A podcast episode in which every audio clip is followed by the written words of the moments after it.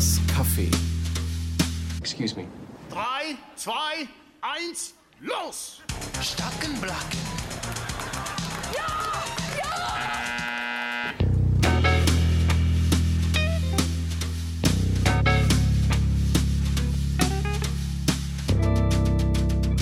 Coopers Café. Ja, und in diesem Sinne herzlich willkommen zu Coopers Late Night. Heute eine neue Ausgabe mit einem vielversprechenden Panel, denn mit dabei ist Basti, Hi. Julian Wird eine hochinteressante Runde. und Freddy. Grüß euch. Und meine Wenigkeit natürlich auch. Ja, wir haben uns heute mal das Thema Late Night vorgenommen, weil es ja einen aktuellen Anlass gibt. Und zwar das sogenannte Comeback der Late Night in Deutschland äh, durch Klaas Häufer Umlauf. Er hat äh, vergangenen Montag seine Premierenausgabe gehabt mit Late Night Berlin, wodurch auch äh, die Late Night zu ProSieben zurückgekehrt ist. Ähm, und ich habe hier sogar ein recht interessantes Zitat von dem ProSieben-Chef, wer weiß, wie er heißt. Es ist nicht mehr Herr Ebeling. Der, Das ist der, auf jeden Fall, auf jeden Fall äh, hat der Dyson-Staubsauger mitgebracht, das weiß ich. Genau, ja, er kommt von Dyson, er wischt mal schön durch noch vorher und dann leitet er den Sender, soweit ich weiß. Aber ich weiß nicht, wie er heißt. Er ist, für, ist, er, ist er über 60 fett und arm, dann würde er natürlich passen zur Zielgruppe. Nee, Ich glaube, der wurde vor kurzem rausgeworfen. Ja, ja, der, Nachfolger ist doch der von Dyson. Und der, der soll mal schön hier Big Bang Theory aus dem Programm saugen. Das wäre doch was. Dann, dann gehen bei ProSieben wirklich alle Lichter aus, wenn das mal passiert. Aber Aber- löse auf, wer ist es denn? Daniel Rosemann heißt der ProSieben-Chef. Ach nee, richtig. Wir reden, Julian und ich reden von dem Pro7 Sat1-Chef. Genau. Genau. wir reden von, ja, okay, ich war, ich war auf der anderen, ich war auf der falschen Ecke, genau. Herr Rosemann natürlich. Ja. Es ist jetzt natürlich auch eine kleine Nummer kleiner, aber trotzdem hat er einen, einen interessanten Satz gesagt, nämlich wer eine Late Night macht, der komplettiert sein Programm als großer Sender. Lange Zeit gibt es schon keine wirkliche Late Night mehr und es wird Zeit für eine. Und natürlich muss sie dann bei Pro7 stattfinden. ProSieben hat ja auch eine sehr lange Late-Night-Tradition. ja, also das geht zurück von Gottschalk, Late Night, äh, über die Harald Schmidt Show. Äh, ProSieben ist immer der Late-Night-Sender gewesen, auch in Deutschland. Ja. Aber Aber- auch, auch die Annahme finde ich geil, dass ansonsten das Programm kom wirklich komplettiert ist mit einer Late Night. Also ansonsten stimmt wirklich alles bei Pro7. Ja. Aber war Studio Armani nicht schon auch eine Art Late Night? Ja. Es war zumindest auf einem Late Night Sendeplatz, aber das ist ja, da kann man auch fragen, war TV Total eine Late Night? Fand ich ja nie so richtig. Oder war, oder wenn wir das ganz weit fassen wollen, war auch Zirkus Halligalli auf irgendeine wie auch immer geartete Weise eine Late Na, ist jetzt Definitionssache. Also meine Definition von Late Night ist schon, dass es eher tagesaktuell ist, äh, dass es auch ja eine gewisse Lässigkeit hat, auch etwas, eine, eine gewisse Showmanship und dass es weniger sketch-orientiert ist, wie Circus Halligalli war und auch nicht so unbedingt so metafiktionell wie TV Total. Also ich würde TV Total und Studio Armani und und, und Circus Halligalli unbeachtet ihrer inhaltlichen Qualität oder sowas aus der Late Night eigentlich rausrechnen. Wobei ich da aus der Reihe am ehesten noch TV Total mit, mit reinnehmen würde eigentlich. Also ich sehe schon, also ich sehe schon auch wie du, dass es eher keine Late Night ist, aber ich finde Armani, Studio, äh, Studio Armani? Studio Armani und Circus Halligalli fallen da definitiv raus. Vielleicht auch, ähm, weil, oder wie, entscheidend ist denn eine Late Night, dass, dass sie täglich kommt? Wir, wir haben jetzt ganz viele Late Nights in Deutschland, die nur wöchentlich gelaufen sind. Und das, da ist jetzt das neue Late Night Berlin auch keine Ausnahme. Ja, also ich finde, sie funktionieren auf jeden Fall häufig. Oder also ich finde gerade in den USA sieht man sehr viel besser, dass sie, dass sie eben eine, eine es viel einfacher haben, eine Regelmäßigkeit zu entwickeln, eine, ähm, eine Konstanz zu entwickeln und einen Drive zu entwickeln, wenn sie wirklich regelmäßig kommen. Ob das jetzt viermal die Woche sein muss, fünfmal die Woche, äh, wegen mir auch nur zweimal die Woche, aber ich glaube, das tut so eine Sendung dann, dann schon eher gut. Insofern hätte ich mir auch bei, bei, ähm, bei Late Night Berlin gewünscht, dass es zumindest irgendwie zweimal wöchentlich kommt. Ähm, weil man, man muss schon ganz ehrlich sagen, wenn man ein bisschen tagesaktuell sein will, dann sind halt viele Themen, wie es Klaas ja in der Sendung auch selber aufgenommen hat, einfach schon vorbei, wenn ich am Montag dran bin und vielleicht auch durch alle Sendungen schon mal durchgekaut. Wir haben ja gewissermaßen eigentlich dasselbe Gespräch schon vor sechs Jahren, glaube ich, äh, geführt, als die Harald Schmidt Show äh, dienstags und mittwochs lief und dann irgendwann auch noch donnerstags und dann war man immerhin bei dreimal die Woche. Aber auch das hat war, das war ja noch nicht so, so, so Late Night im klassischen Sinne. Also die Late Night Schiene ist eigentlich schon so die Spätschicht von Montag bis Donnerstag. Dass, dass das heute eigentlich in der aktuellen Senderpolitik ein Ding der Unmöglichkeit ist, das überhaupt äh, durchzusetzen, weil man dann ein paar Big Bang Theory äh, Wiederholungen einstampfen muss und, und, und weil dann die Ausgaben in die Höhe schnellen, dass die Controller einen Herzinfarkt kriegen. Das spricht eigentlich eher so für eine verfehlte Senderpolitik, die wir, die wir in den letzten fünf, sechs, sieben, acht Jahren erlebt haben. Aber ich finde, eine, eine Late Night im, in dem Sinne, wie sie das Land der Late Night Amerika geprägt hat, ist entweder eine, eine, eine tägliche Sendung, wie das Letterman gemacht hat oder heute eben Colbert und Fallon und Kimmel und alle, oder es ist eine ganz dezidierte, besondere Form davon, äh, wie sie John Oliver gemacht hat, der eigentlich mehr oder weniger ein humoristisches Politmagazin macht. Aber dann muss sie schon eine ganz besondere Ambition haben, die ich äh, bei, bei Klaas neuer Show so nicht ausmachen kann. Und, und, und ich meine, Klaas Häufer Umlauf und, und sein Team haben versucht, das eben aufzunehmen mit dieser, dieser Gag-Vorschau, haben sie das, glaube ich, genannt. Äh, Grüße an die Biber-Gewerkschaft an dieser Stelle, ja. Also es, es gab durchaus auch den Versuch, äh, darauf Bezug zu nehmen. Ähm, aber es wird natürlich sehr schwer, äh, aufzu, äh, etwas aufzubauen wie Running Gags. Es wird auch sehr schwer sein, eine Showfamilie zu etablieren, wie man das ja schon mit dem, mit dem Sidekick, Schrägstrich Bandleader versucht hat gestern Abend. Ich glaube, sowas funktioniert einfach viel besser, wenn du täglich sendest oder zumindest drei oder viermal die Woche. Also wenn das jetzt einmal die Woche ist und das und, und, und, und, und du monatelang brauchst, bis du eigentlich eingegroovt bist, weil du, weil du so lange erst Erfahrungswerte sammeln musst. Sie haben ja zumindest nicht ausgeschlossen, dass es äh, mehrmals die Woche kommen könnte. Sie haben irgendwie gemeint, dass Sie fangen jetzt halt mal langsam an mit einem Tag die Woche, aber mal gucken, wie es ankommt und dann, wer weiß. Aber ich glaube, da äh, fehlt dann äh, letztlich auch schon das Ausdauervermögen, das, äh, das Durchhaltevermögen bei ProSieben. Also ich glaube, da müsste man halt tatsächlich wenn man, vor allem dann, wenn man es nur einmal wöchentlich macht, echt lange dranbleiben, bis es dann, bis es dann Erfolg wird. Und ich glaube, auch dann fehlt vielen Zuschauern einfach so eine gewisse Verlässlichkeit. Also wenn ich als Zuschauer weiß, ich kann abends um, um elf einschalten oder wie auch immer und dann, dann läuft, also dann ist Klaas auf der Sendung und hat seine aktuellen Themen mit dabei, dann ist das was ganz anderes, als wenn ich einmal in der Woche irgendwo zwischen Big Bang Theory und zwischen wegen mir eine Tour in Half Man Wiederholung versteckt irgendwo diese Sendung finde und oder auch nicht finde, weil ich eben irgendwie gar nicht gewillt bin, bei ProSieben da durchzusuchen. Äh, und jetzt hatten sie vielleicht diese Aufmerksamkeit zum Anfang. Ich bezweifle aber, dass das wirklich äh, lange anhält, wenn nicht da irgendwie eine Regelmäßigkeit reinkommt und sich das sehr schnell, sehr gut eingroovt. Mhm. Ja, und äh, es ist so, gehen wir mal, wir, wir reden gleich, äh, gleich ja noch davon, wie, wie die Late Night heute in Amerika aussieht. Aber gehen wir mal 15 Jahre zurück. Äh, gehen wir mal zurück, was weiß ich, in die Bush-Zeit oder so. Oder auch in die Obama-Jahre. Heute ist ja alles, alles sehr viel äh, politischer aufgeladen. Aber gehen wir mal zurück in eine Zeit, die, die auch sehr politisch war, aber vielleicht etwas unpolitischer.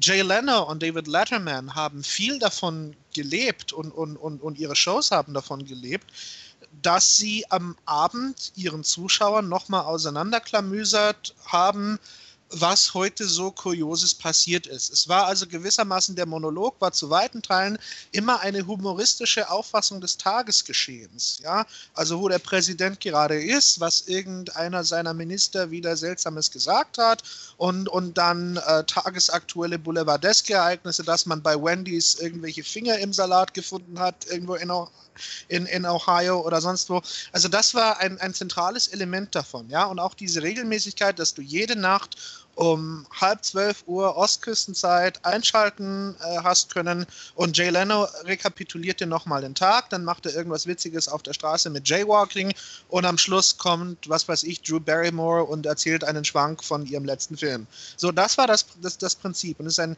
ein, ein, ein, ein Prinzip, das auf Verlässlichkeit und Regelmäßigkeit aufbaut.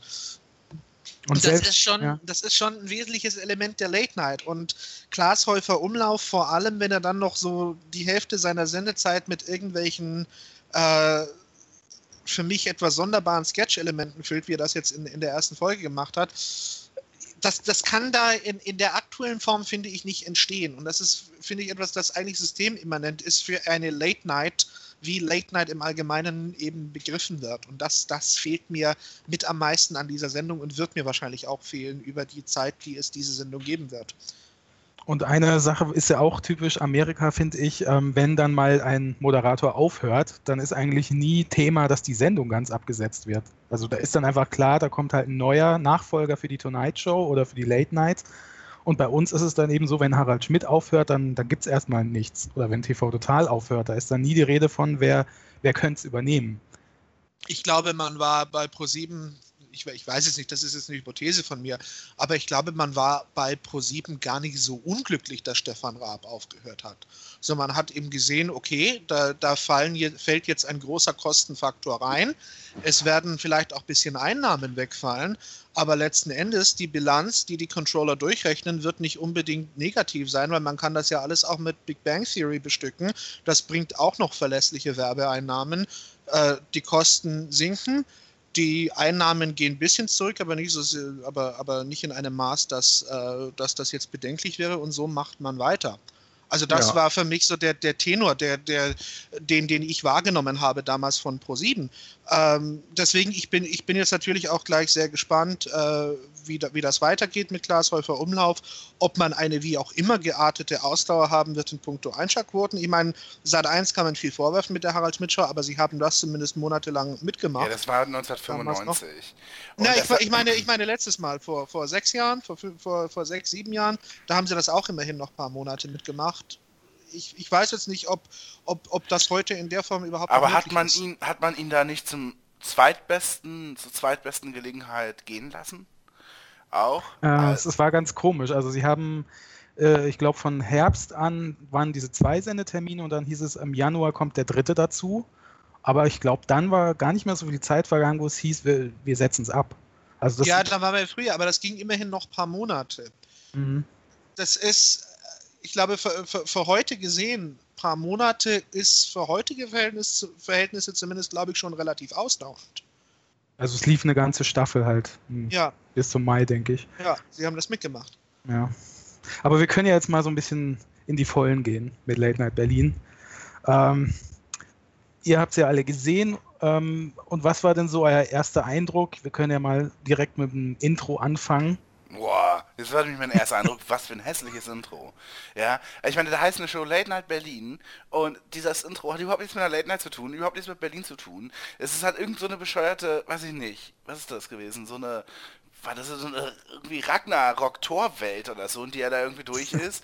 Dann war er dann irgendwie in so einem Agentenkeller mit einem Fahrstuhl nach oben und so. Der hässlichste Vorspann, den ich je gesehen habe und äh, richtig, richtig dumm, hat überhaupt nichts mit der Sendung zu tun, macht auch überhaupt keinen Bock auf diese Sendung. Wo ist das Saxophon? Man kennt ja so ein bisschen so, so, so schelmisch auch mit Late-Night-Spielen oder so. Ich hätte Klaas echt zugetraut, dass er eine Fliege anhat und sich umdreht und so richtig, so richtig so klischeehaft 90s-mäßig in die Kamera dreht oder irgendwie sowas. Irgendwas so witziges, jetzt kommt die Abendshow, jetzt kommt die Late-Night oder so. Und stattdessen halt so ein ganz bescheuerter Vorspann. Und auch die Musik und all das fand ich voll scheiße. Ja, bin ich, äh, bin ich bei dir. Ich finde äh, tatsächlich die, die Studiooptik dann äh, im Gegensatz dazu durchaus, äh, durchaus irgendwie hochwertig, aber ich also es ist mir viel zu, viel zu dunkel belichtet. Also ich finde, man sieht überhaupt nichts und ich verstehe dieses, diese, äh, ähm, den Monitor im Hintergrund auch nicht, weil die Bilder, finde ich, erkennt man auch nur mit sehr viel, sehr viel Anstrengung und ich finde, da ist dann irgendwie der ganze Eindruck schon sehr, sehr schwierig und ich habe mich dann schon, also verhältnismäßig schwer getan, mich auf den Inhalt zu konzentrieren, weil mich das echt sehr, also ich fand es sehr anstrengend. Bei mir gab es eine große Diskrepanz zwischen dem ersten Eindruck und dem Gesamteindruck von der Sendung. Mein erster Eindruck war ähnlich wie eurer, es war grauenhaft. Also das Intro, ich fand das Intro furchtbar. Ich fand auch die ersten Minuten nicht gut wie Klaas rausgekommen ist und dann erstmal so, so, so über die Last gesprochen hat, die jetzt so auf ihm liegt, hier eine Late Night zu machen. Und das steht so in einer Tradition, die mir sehr missfällt an der deutschen Show im Allgemeinen und an der deutschen Unterhaltung und die, äh, wo, der, wo der größte, äh, der größte Vertreter eigentlich Jan Böhmermann ist, das ist diese, diese ständige Selbstpersiflage. Ich finde das grauenhaft. Diese ständige Distanzierung von sich selber, diese ständige Ironisierung, alles muss immer so halb ironisch sein und alles immer so, und das ist alles sehr gefällig und das ist auch alles nicht sonderlich mutig, sondern mir hätte es besser gefallen, wenn, wenn, wenn Wenn, wenn Klaas einfach rausgekommen wäre, mit dem Monolog angefangen hätte und eine ganz normale Late Night gemacht hätte, die, die, die, die ernst gewesen wäre, die sich nicht immer von sich selber distanziert hätte, die, die nicht immer so eine, eine, eine, eine permanente äh, Selbstpersiflage gewesen Da wäre. ist was, da, ich finde, da ist wirklich was dran, weil nämlich in dem Moment, wenn Klaas rauskommt und erstmal sagt, meine Güte, und hier erstmal irgendwie Luft rauslässt und nochmal tief schluckt und irgendwie das, das Publikum die Möglichkeit gibt, jetzt ein drittes und ein viertes Mal laut zu klatschen, dann macht man sich auch sehr unangenehm gerade selbst zum Thema. Und ähm, das, da, ich finde, da müsste man eigentlich auch höher sein. Also das müsste irgendwie, äh, da, da müsste man irgendwie über, darüber stehen, finde ich. Also dieses so, ich muss jetzt nicht als erste Meldung zum Thema machen, dass ich eine neue Late Night habe oder so. Ich finde, das könnte man irgendwie später, meinetwegen im Abend oder mit einem Gast oder so darüber reden, höchstens. Aber so, so, so das direkt als Anfang fand ich auch so unangenehm, ich, das war mir auch zu authentisch und das war mir auch ein bisschen zu nah. So, weil ich finde Ja. halt, ich, so, ich finde halt ein Late-Night-Host hat, darf auch in gewisser Weise was, ja, so, so darf auch schon ein bisschen auch über den Ding stehen, so. Ja, ich, also vor, vor allem hätte man ja auch einen Aufhänger gehabt. Also ich meine, man hätte mit wem, äh, wenn nicht mit Anne Will, hätte man super irgendwie über, über Fernsehformate sprechen können, beziehungsweise den Unterschied zwischen, also oder Late Night versus Talkshow oder wegen, weiß, weiß nicht was thematisieren können. Und gleichzeitig finde ich aber diese Haltungslosigkeit, die ja, äh, äh, finde ich, wird dann aber schon auch wieder zur Haltung. Ich finde es furchtbar, sich selber so auf eine, auf einer Metaebene zu thematisieren, aber ich finde nicht, dass man, dass man quasi ihm vorwerfen kann oder ihm das vorwerfen sollte, dass er sich quasi ähm, so haltungslos gibt oder sich ständig von sich selbst distanziert, weil ich finde, da schwingt schon auch immer eine Haltung mit. Das kam dann später in der Sendung durch, fand ich. Das kam zum Beispiel durch bei der Gag-Vorschau, die ich äh, sehr gut geschrieben fand und die und, auch im Monolog. Deswegen fand ich auch so diese ersten Minuten, wie er da stand, so völlig unnötig. Ich, ich, ich finde, es wäre ein sehr viel eleganterer Einstieg gewesen, wenn er rausgekommen wäre, gesagt hätte, guten Abend, schön, dass Sie dabei sind und dann einfach ganz normal mit dem Monolog angefangen hätte. Da wäre der, der erste Eindruck, finde ich, wesentlich besser gewesen und, und der zählt hier auch sehr. Ich fand dafür dann, ich fand dafür dann allerdings, ich fand den Monolog insgesamt zum größten Teil eigentlich sehr gut geschrieben und auch gut vorgetragen, elegant, witzig, politisch. Da hat er dann auch Haltung gezeigt, ganz sicher. Äh, das, das kann man ihm tatsächlich nicht vorwerfen. Äh, das hat mir gefallen und das sind, finde ich, auch die Stärken gewesen dieser Sendung. Naja, Und die hätte er stärker betonen können. Also, gleich natürlich mit dem Late Night anzufangen, ist, äh, mit, mit dem Stand-Up anzufangen, ist natürlich auch jetzt so leicht gesagt, denn es also das ist schon eine Kunst natürlich, ein, ein Late Night Stand-up zu machen. Und wir sehen es ja bei Harald Schmidt, wie er es auch tatsächlich immer perfekter über die Jahre verinnerlicht hat und ähm, was für ein Timing dahinter ist und dann natürlich auch diese Gesten und dieses Nachlachen, wenn schlecht wenn es einen schlechten Witz gab und so. Das sind so diese Finessen des, des, des, des guten Stand-Ups und ich meine, selbst Böhmermann kriegt es ja noch nicht so richtig hundertprozentig immer hin. Ja, ich finde, er kriegt es überhaupt Ich nicht. finde, er kriegt es schon ganz okay hin. Ich finde tatsächlich, dass PM Kraus es irgendwie am besten kann. So von allen, die es gerade gibt. Ähm, und insofern ist es natürlich, äh, das ist halt so, da musst du halt einfach üben und das musst du halt trainieren. Und es kommt eben wirklich immer live mit dem Publikum und während der Aufzeichnung. So, nur so kannst du es halt einfach üben. Zu, äh, es war gut geschrieben. Hm, also, ich meine, es gab hier diese Trump und Kim Jong, äh, Dingsbums, äh, Kim Jong-un, ähm, Frisurenwitze und so. Ja, das fand ich schon irgendwie alles so echt, äh, das hätte man vor einem halben Jahr schreiben können oder vor einem Jahr schreiben können. So, da, da fand ich auch nicht alles so richtig doll geglückt. Ich muss das erste Mal in der Sendung lachen, als er am Schreibtisch war und es um Promi-Undercover ging und der Angelo Ja. Kelly gezeigt hat und man, das sieht aus wie ein perverser Alleinunterhalter, also Alleinunterhalter. Das fand ich war der erste gute Gag, den es an dem Abend gab, nach ungefähr 14 Minuten oder so. Und das war witzigerweise auch ein Gag, von dem ich am ehesten noch dachte. Der kam ihm wirklich spontan. Oder er kam ihm in der Redaktionskonferenz von ihm spontan. Also, wie dem auch sei, war, ich mochte es nicht so gerne am Anfang. Ich weiß nicht, ob man da nicht zu hart ist. Also, wenn man, da so, sollte man eh nicht machen, dann währenddessen bei Twitter gucken, was die Leute schreiben. Aber da, gerade dieser Stand-up, das ist ja immer so ein Problem, glaube ich. Gerade wenn es Deutsche machen, das, da heißt es dann, die können das nicht oder kein Timing und so. Aber ich, ich, ich fand, Klaas hat das gar nicht so viel anders gemacht als seine US-Kollegen. Also die Art und Weise, äh, da, auch, auch die US-Talker machen mal so einen Billig-Gag. Also das, Ja. Ich finde, das kann man denen. Aber wenn ich da an also, Conan denke, der natürlich jahrelang Erfahrung hat ne, und ganz anders im Game ist und so, der nutzt halt so Billig-Gags, um ins Publikum zu gucken, sich jemanden rauszupicken und sagen, und dann macht er eben so einen Witz von wegen so, für dich habe ich diesen Witz gemacht, weil ich weiß, du Sau stehst auf so eine Art von Humor. Oder irgendwie sowas in dem Dreh. Also da ist schon so ein lässigerer Umgang damit. Aber wie soll er natürlich in seiner ersten Folge gleich super lässig sein und diesen Freiraum sich äh, schaffen. Ne? Also ist mir schon klar, dass das er, nicht so er, einfach er war geht. schon nervös und, und das hat man gemerkt und ich glaube, er hat sogar irgendwie so ein bisschen auch thematisiert, auch dass er ist nervös vor der ersten Sendung oder irgendwo hat er das jedenfalls Also er gesagt. hat es genau, er, er hat es ta total oft äh, äh, erwähnt und das ist ja auch okay. Und ich kann es auch verstehen. Ich meine, er war immerhin besser als der 360-Grad-Comedian, ne? das muss man auch mal an der Stelle sagen. und von daher, äh, es war schon okay. Und es wird bestimmt auch bald besser. Ich fand es leider tatsächlich nicht so gut geschrieben.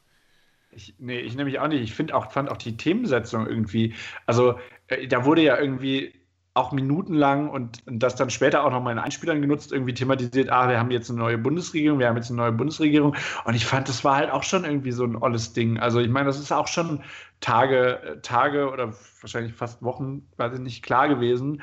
Äh, und ich fand das dann so, so, so lahm, dann nochmal daran aufzuhängen. Ich finde, da hätte es viel spannendere aktuelle Themen und zwar wirklich aktuelle Themen gegeben. Und ich finde, da kann man dann auch nicht sagen, naja gut, ähm, das ist jetzt halt sozusagen dessen geschuldet, dass es nur einmal in der Woche äh, stattfinden sollte. Und ich finde, da hätte man halt auch äh, einfach tatsächlich aktueller reingehen können. Deswegen, gerade was sowas anbelangt, fand ich es jetzt auch nicht, nicht unbedingt äh, doll geschrieben. Und ich meine, dieser Deadlift, die Soest-Meme, ne? also dieses, wie er da verkleidet und nicht verkleidet steht und so, äh, das geht nun wirklich seit zehn Tagen bei Twitter steil. Ne? Also das ist wirklich, das sind alle Witze schon zugemacht worden. Und äh, das war definitiv viel zu spät. Also das muss man wirklich sagen.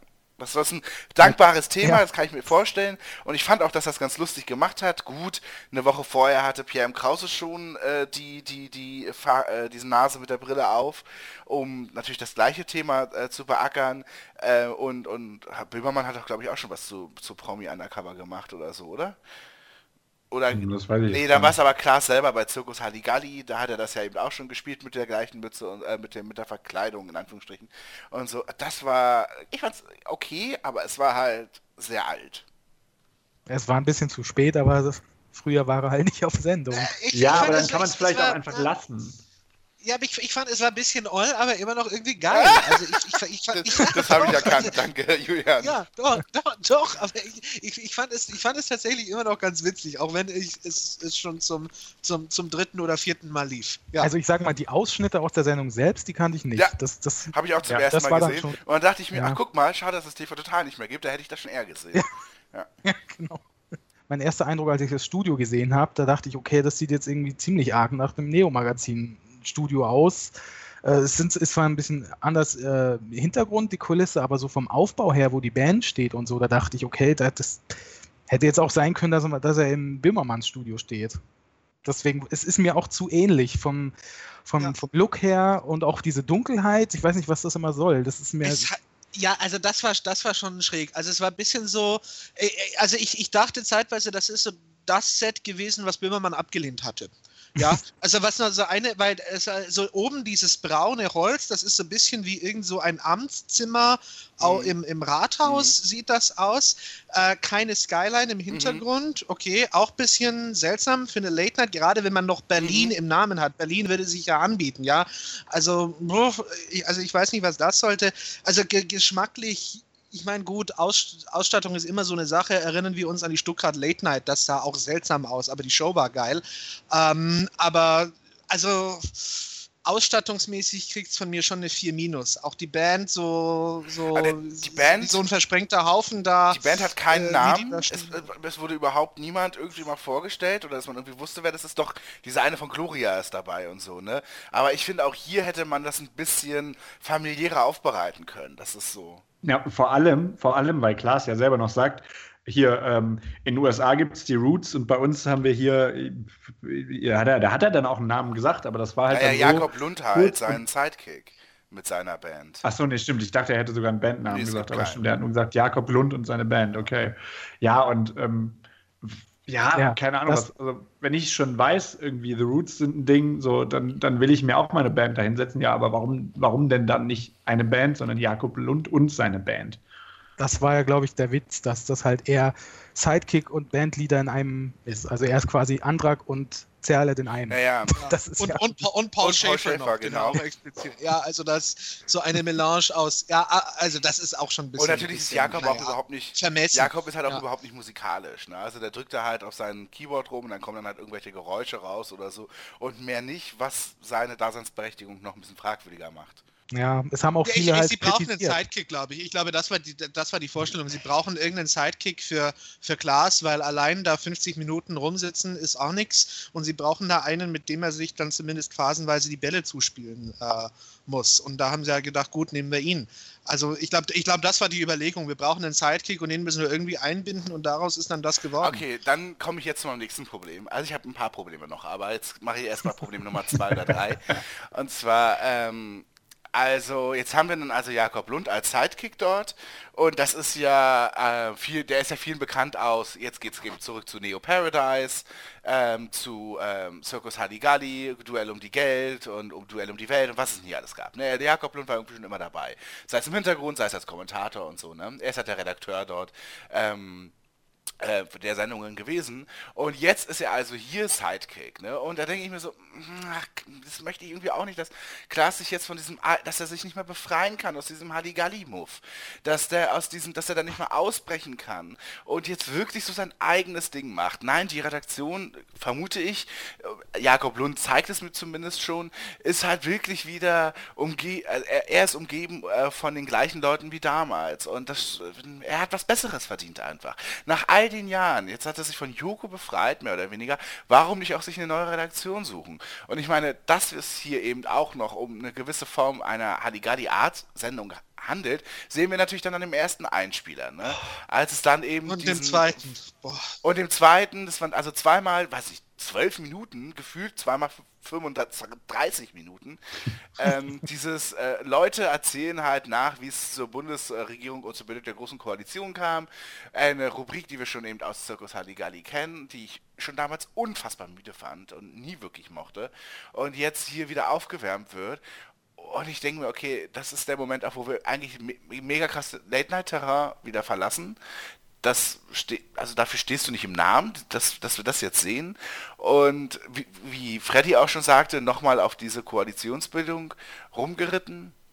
Ja, Und eben wirklich ein viel zu langer Einspieler. und wen, aber wen wollen Sie denn auch mit diesem Einspieler erreichen? Oder auch, äh, habe ich mich sowieso die ganze Sendung gefragt, wollen Sie den Pro-7-Zuschauer, der dann, der, der dann irgendwie gerne zwischen The Big Bang Theory da hängen bleibt, oder wollen Sie den äh, leicht intellektuell angehauchten Zuschauer, der so ein bisschen auch eine politische Spitze reinhaben will? Na, dafür war ja Heinz Strunk da. Ja, dafür war, genau, Kevin dafür war Kühnert. Heinz Strunk da und dafür, ja, und dann, aber das Stand-up ist ja dann doch Verhältnis, also gerade für ProSieben-Verhältnisse sehr politisch und eigentlich ist dieser Einspieler auch zu politisch für das, was ProSieben sonst macht, aber natürlich nicht politisch genug für den, der irgendwie gerne was Anspruchsvolles oder halbwegs Anspruchsvolles haben will. Also ich habe ich finde, in diesem Einspieler hat sich prima gezeigt, aber auch in dem ganzen anderen Rest der Sendung habe ich mich gefragt, wen wollt ihr denn damit jetzt ansprechen? Mich hat ehrlich das am meisten gewundert, dass, dass es so viel Politik war, weil das ist eigentlich der größte Unterschied zu Halligalli. Also ich, ich fand eine große Diskrepanz eigentlich zwischen diesen zwei Einspielern und dem Rest der Sendung. Weil ich, ich fand- die Einspieler fand ich grauenhaft. Also ich fand, das, war, das ist eine, eine alte Unart von Zirkus Halligalli, die schon beim ersten Mal nicht lustig war und die jetzt hier rübergerettet worden ist. Ich, ich, ich verstehe das ganze das ganze Konzept diese, diese, dieser, die, dieser Nummer nicht, die, die ganze Geisteshaltung dahinter. Man nimmt Leute von der Straße, lässt die erzählen, wie sie sich das vorstellen und das spielt man nach. Ich, was, was soll daran? Ich, ich verstehe ich verstehe gar nicht theoretisch, was, die, was man daran witzig finden soll. Also Und ich unterstelle, dass es keine Leute von der Straße waren. Ne?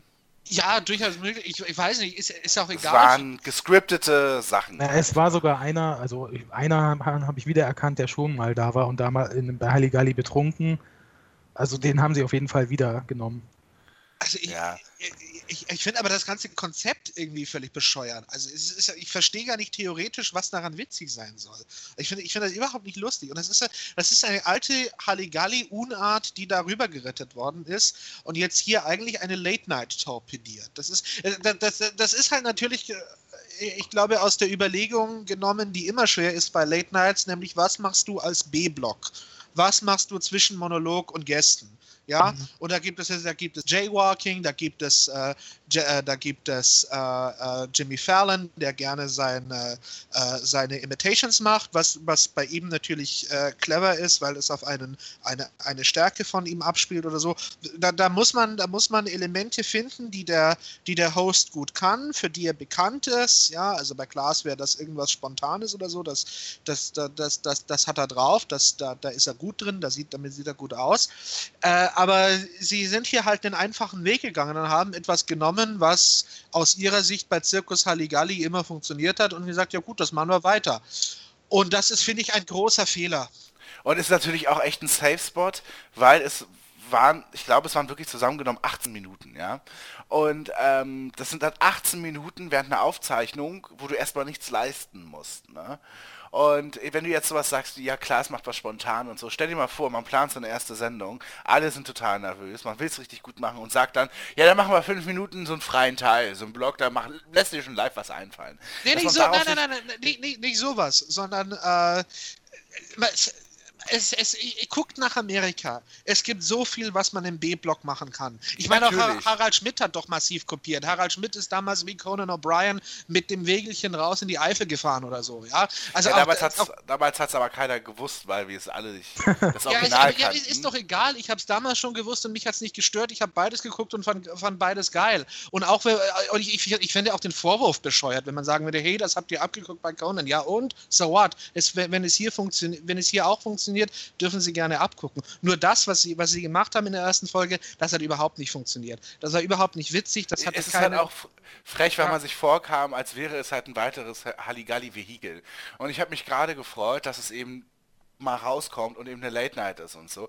Und na klar, der B-Block ist äh, schwierig und so, aber ich denke mir, warum ist man dann nicht den einfacheren Weg gegangen und hat einen zweiten Gast genommen? Ja, und dann hätten Anne Will und der zweite Gast und Klaas zum Schluss noch zu dritt talken können oder sowas, ne? Also das hat, das, das ging mir überhaupt nicht auf. Mit dem zweiten Gast hätte man sich richtig, richtig viele, lass es Anke Engelke äh, sein, so, da hätte man auch schön Witze ja, da machen wird gleich wieder abgesetzt. Ja, genau. Genau, schöne Witze dann natürlich, ne? Kannst du richtig gut machen, so. Ich habe ein gutes Gefühl, mach das mal und so, ne? Lass die von einer erfahrenen Late-Night-Talkerin gesagt sein und so. So, und Anke Engelke ist ein dankbarer Gast, die erzählt von sich selbst viel und da passiert was. Oder mach eine Studioaktion, dann hätten auch mal das Studio gesehen, äh, das Publikum gesehen, meine ich, weil ähm, das, das Publikum war ja komplett nicht äh, sichtbar während der ganzen Sendung, was für eine Late-Night vielleicht auch ein bisschen komisch ist. Ähm, und so hätte er eine Studioaktion gemacht, hätte er irgendwas verlost oder hätte er irgendwie zwei verkuppelt, ich weiß es nicht, dann, dann, dann, dann wäre das auch die Zeit besser gefüllt gewesen.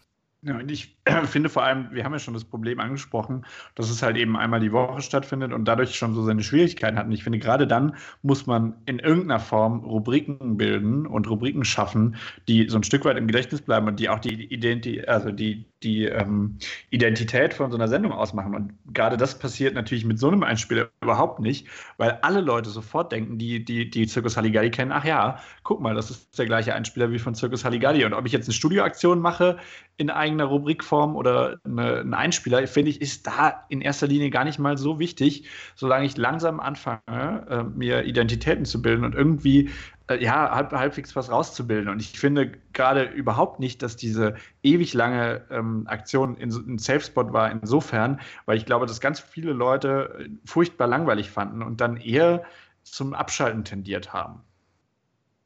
Ja, für mich war das auch doch jetzt so rückblickend auch vor allem enttäuschend, wenn man, wenn, wenn man weiß, man hat eine erste Sendung und da muss man richtig punkten und dann zeigt man so zwei so ellenlange Einspieler. Das ist ja an sich schon auch schon eine Halligalli-Unart gewesen, das immer so auf zwei Teile aufzuteilen. Und Stimmt, der- Fortsetzung folgt. Ja. Stand dann auch da. Es war wie eine Drohung für mich, wirklich. Wie, ich dachte wirklich, boah, nee, da habe ich jetzt schon auf den zwei, habe ich gar keinen Bock mehr weiterzugucken. Ich weiß, diese Scheiße kommt nochmal.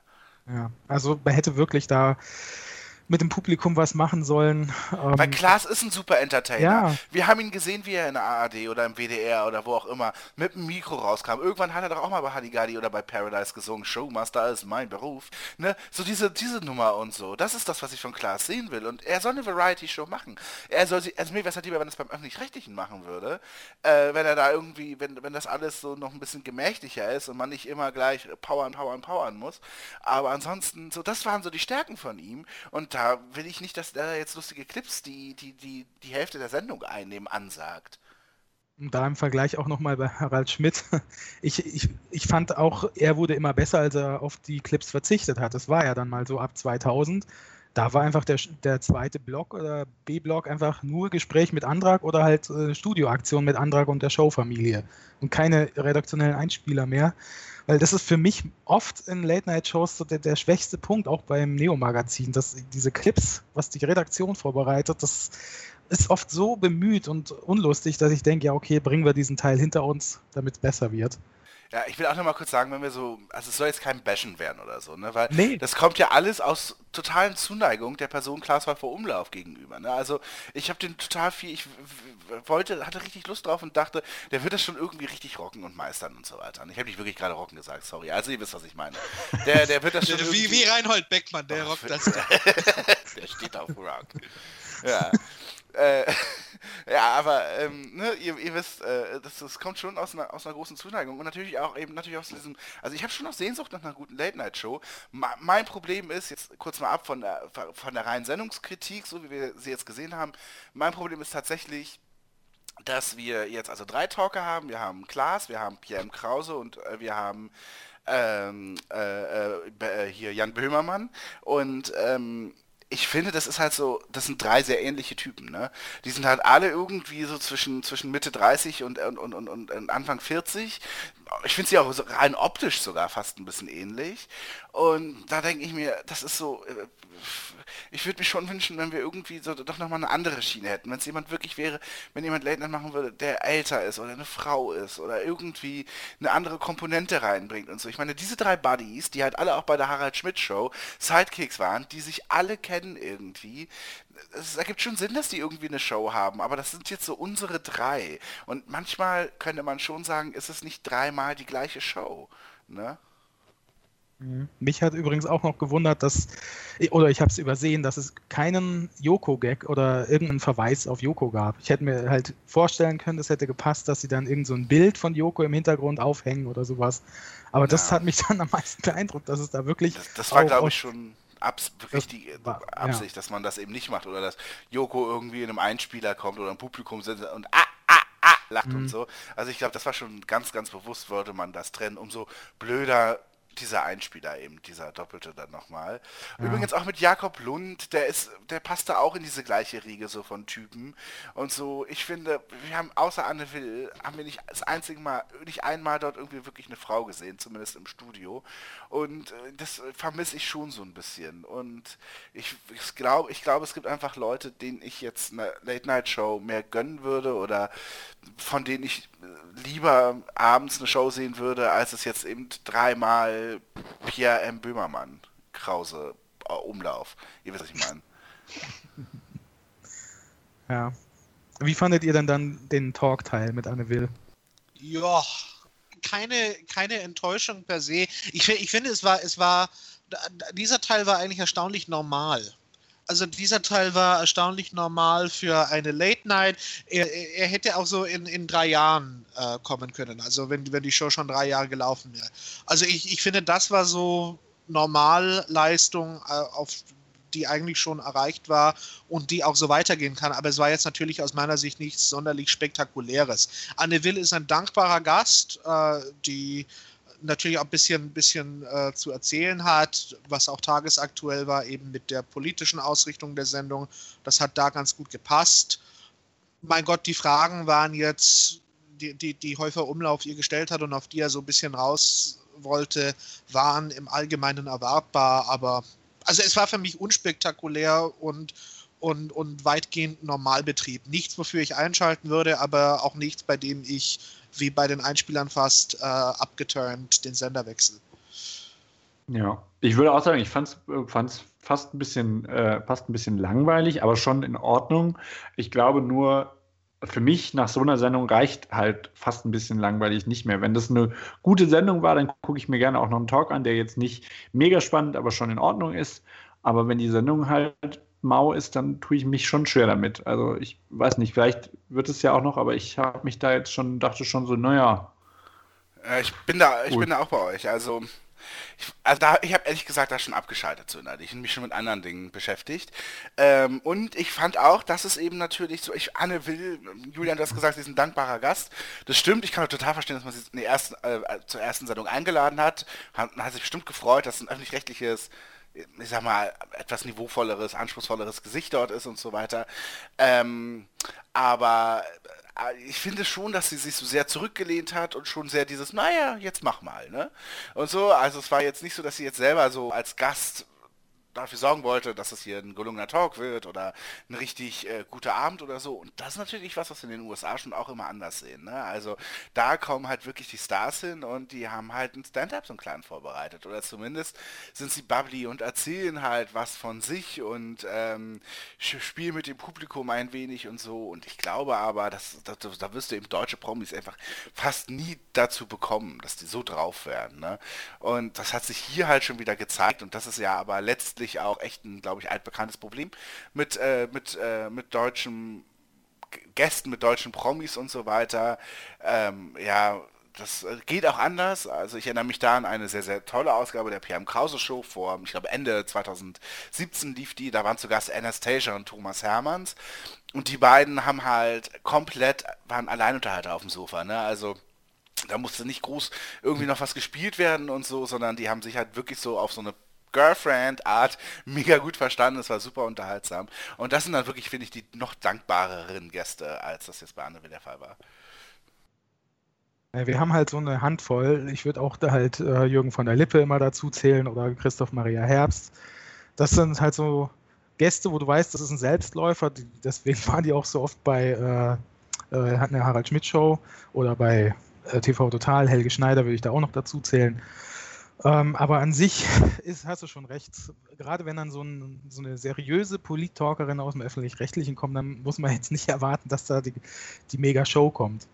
Und dann war die Show eigentlich fast schon vorbei, weil dann äh, hat man sich ja im Prinzip noch mehr Sendezeit gespart durch diesen Casper-Auftritt. Das ist gemein von ja. dir, weil ich meine, also, da ja, hatte, da hatte ich schon meine, abgeschaltet. Ja. Das Musik-Act am Ende einer Late Night, das ist ja nun okay, also das ist ja nun völlig in Ordnung. Gerade wenn, wenn du es dann so weißt, okay, wie viel habe ich denn jetzt so von Klaas Eigenleistung in dieser Show mit wahrgenommen oder was, was bleibt hängen? Also allein die, diese Einspielfilme und der Musikakt, das hat ja fast eigentlich die, die Hälfte der Sendezeit eigentlich. Ja, also ich habe mir vor allem gedacht, ich finde, klar, Musikakt finde ich ist völlig in Ordnung, aber der sollte zumindest so wirken, als sei er Hand ausgewählt. Also ich weiß, das ist natürlich niemals so, aber man, ich finde, man muss zumindest den Eindruck bekommen, okay, das ist was, womit jetzt der Host, dessen Sendung das nun mal ist und um den sich das alles dreht, auch gut leben kann. Und ich finde, das da war so lahm, deutsch, äh, lahm einfach irgendwie das nächstbeste genommen und runtergespielt und Casper hingesetzt. Also ich weiß nicht, ich fand es halt von dem her eher schwierig, gerade wenn man halt so dabei sein sollte oder dabei sein müsste, eine Identität rauszubilden. Naja, offiziell, also sagen wir Klaas hat doch gemeint, es war ein Wunschgast oder, oder es ist halt so eine, so eine Geschichte, dass Casper auch der letzte Gast in der letzten ne? äh, Halligalli-Folge war. Ist das nicht war. auch so ein Halligalli-Buddy ja. auch? ja, war auch da schon öfter zu Gast. Also da hat man irgendwie wieder so eine Klammer geschlossen, dass der halt dann auch wieder die, die Sendung eröffnet als erster Musikgast. Ja, aber ich finde, also ja, beziehungsweise was ich meine mit Hand ausgewählt ist halt sowas, was also ja, eben nicht sowas, was aus so einem bekannten Ensemble stammt, sondern was, was irgendwie dann tatsächlich ein ja, das äh, war nicht überraschend. musikalische Erfahrung oder also irgendwas ist, wo man den Eindruck hat, okay, das ist jetzt Musik, die äh, also nicht, nicht unbedingt das, was irgendwie groß äh, an, an erster Stelle in den Charts, Charts steht oder das, was am allernaheliegendsten ist, sondern eben was vielleicht ein bisschen überraschendes und ja, eben handausgewählt tatsächlich. Mir ist dann am Schluss nach dem Musik noch aufgefallen, dass das ganz komisch geschnitten war. So, dann war die, die Verabschiedung ganz plötzlich von Klaas, so als ob man noch dann weggeschnitten hat, wie er sagte, wer nächste Woche zu Gast ist. So kam mir das wer vor. Wer ist es denn überhaupt? Das weiß man noch nicht. Ach so. Ah, ach also, so. Ist dir das nicht also, aufgefallen, so. dass das dann so ganz, nee, ganz schnell auf einmal vorbei war? Hab wie Julian dann mich schon nicht mehr dafür interessiert, äh, als Casper aufgetreten ist. Aber äh, ich war ein bisschen gespannt. Ach, vielleicht hat er ja was angekündigt und dann hieß es hinterher, du, das ist noch gar nicht richtig raus, ob der kann. Ne? Mhm. Ja. Kann gut sein. Genau, aber an und für sich, anders als Hadigali, fand ich das hier schon liebevoller geschnitten. Also es war jetzt nicht so hart äh, wie die Talks sonst bei Hadigali. Also was habt ihr denn so jetzt als Fazit? Ist, seid ihr trotzdem geneigt, wieder einzuschalten? Also ich glaube, ich werde schon einschalten, aber mehr aus so einer Spannung, wie sich das Ganze entwickelt und ob sie es schaffen, ja, also erstens aus meiner Sicht ein bisschen besser zu werden und zweitens ähm, ja, konsequent zu sein oder, oder wirklich was zu entwickeln. Ähm, aber wenn das jetzt natürlich über weite Wochen so weitergeht, dann werde ich es mir schon überlegen. Meine, Erwartungshal meine Erwartungshaltung war bei Null gewesen. Von daher bin ich eigentlich von der Sendung positiv überrascht, weil ich dachte, ich, ich habe Late Night aufgegeben in Deutschland. Ja, also das, was Jan Böhmermann macht, finde ich grauenhaft. Die, diese Sendung habe ich gucke ich immer nur so alle paar Monate mal und dann weiß ich wieder, warum ich es nicht gucke. Äh, die PM Krause Show habe ich nie gesehen. Das ist vielleicht auch eher so mein, mein Shortcoming. Aber ich bin Late Night und Deutschland, das war für mich etwas, das, das funktioniert nicht mehr. Von daher, Klaas hat es besser gemacht, als ich es erwartet hatte, weil ich eben nichts erwartet hatte, weil ich gedacht habe, Pro7 macht daraus gewissermaßen eine weitere Inkarnation dieses Halligalli-Paradigmas und das verkaufen sie jetzt als Late Night. Das haben sie allerdings nur in Teilen gemacht und ich fand, es gab gute Elemente in der Sendung. Äh, dieses Element ist einmal Glashäufer Umlauf als Persönlichkeit. Eine Late Night steht und fällt eigentlich mit der Person, die es macht. Und Häufer Umlauf kann es zumindest grundsätzlich. Ähm, und dann so einige Elemente wie ein aus meiner Sicht grundsätzlich geglückter Monolog und auch so ein paar Elemente ja mit Undercover-Promi und so. Das fand ich hat ganz gut funktioniert. Ich glaube, ich gucke, ich gucke weiter, aber nicht jetzt, sondern in einem halben Jahr und schaue, wie es da ist, wenn es die Sendung da noch gibt. Ja, ich fand's richtig geil. Ich will einfach mal so stehen lassen. Ein bisschen vom Hadigalli-Move befreien, ne? Einfach mal was Eigenständiges machen und so und äh, ansonsten und das Studio einfach umziehen, bitte. Und irgendwie was mit der Band überlegen und den Bildschirm abschaffen, der völlig konfus ist. Vielleicht ein bisschen oh ja. weiblicher werden, ähm, aber ansonsten was richtig geil. Also eigentlich, eigentlich willst du nur Glas beibehalten. Eigentlich alles Ich will das auf eine positive Note äh, das, äh, zu Ende bringen hier. Ne? Das ist ja, ist ja auch einfach. Aber du zählst gerade Sachen auf, die dir nicht gefallen und das ist eigentlich ich alles. Geil. Also, ja. Das sagst du jetzt nur. ich weiß nicht warum, aber das findest du jetzt geil, das zu sagen. Also du warst ja der schärfste Kritiker in der Runde von, von, von der Show. Du fandst, du fandst Sachen nicht geil, die sogar ich halbwegs geil fand. Ja. Ah, und, und auch ein bisschen oll. ja, ja. Ja. Aber, aber, vielleicht spielt Basti auch nur mit der Haltungslosigkeit.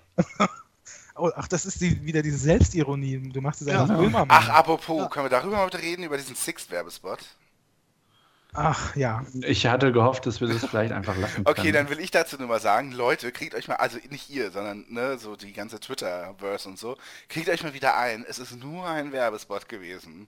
Ja, es ist alles gar nicht so clever und subversiv. Es ist eine ganz normale, bezahlte Partnerschaft zwischen Sixt und Björn Böhmermann und das war's auch. Also es ist alles gar nicht so geil, er hat es nicht geprankt und ne, es ist einfach nur eine Werbung, die bei ProSieben lief. Ganz kurz, ganz kurz erstmal, können, also können wir mal, warum eigentlich die ganze, seit wann ist es eigentlich so, dass wir nur noch von Pranks sprechen? Hab, seit Prankenstein. Also, Gutes Thema. Das, Ganz, also das kurz als ein Thema. Und ich, also ich finde, du hast vollkommen recht, Basti. Es ist jetzt nicht so, es ist überhaupt nicht subversiv und es ist nicht mega geil, aber ich finde trotzdem, dass es der gelungenste Gag war. So, schlimm genug, aber ich finde, also, es war nicht mega, aber ich finde, es war trotzdem Ach ja, noch der Julian weiß gar nicht wo, richtig, worüber wir reden, oder?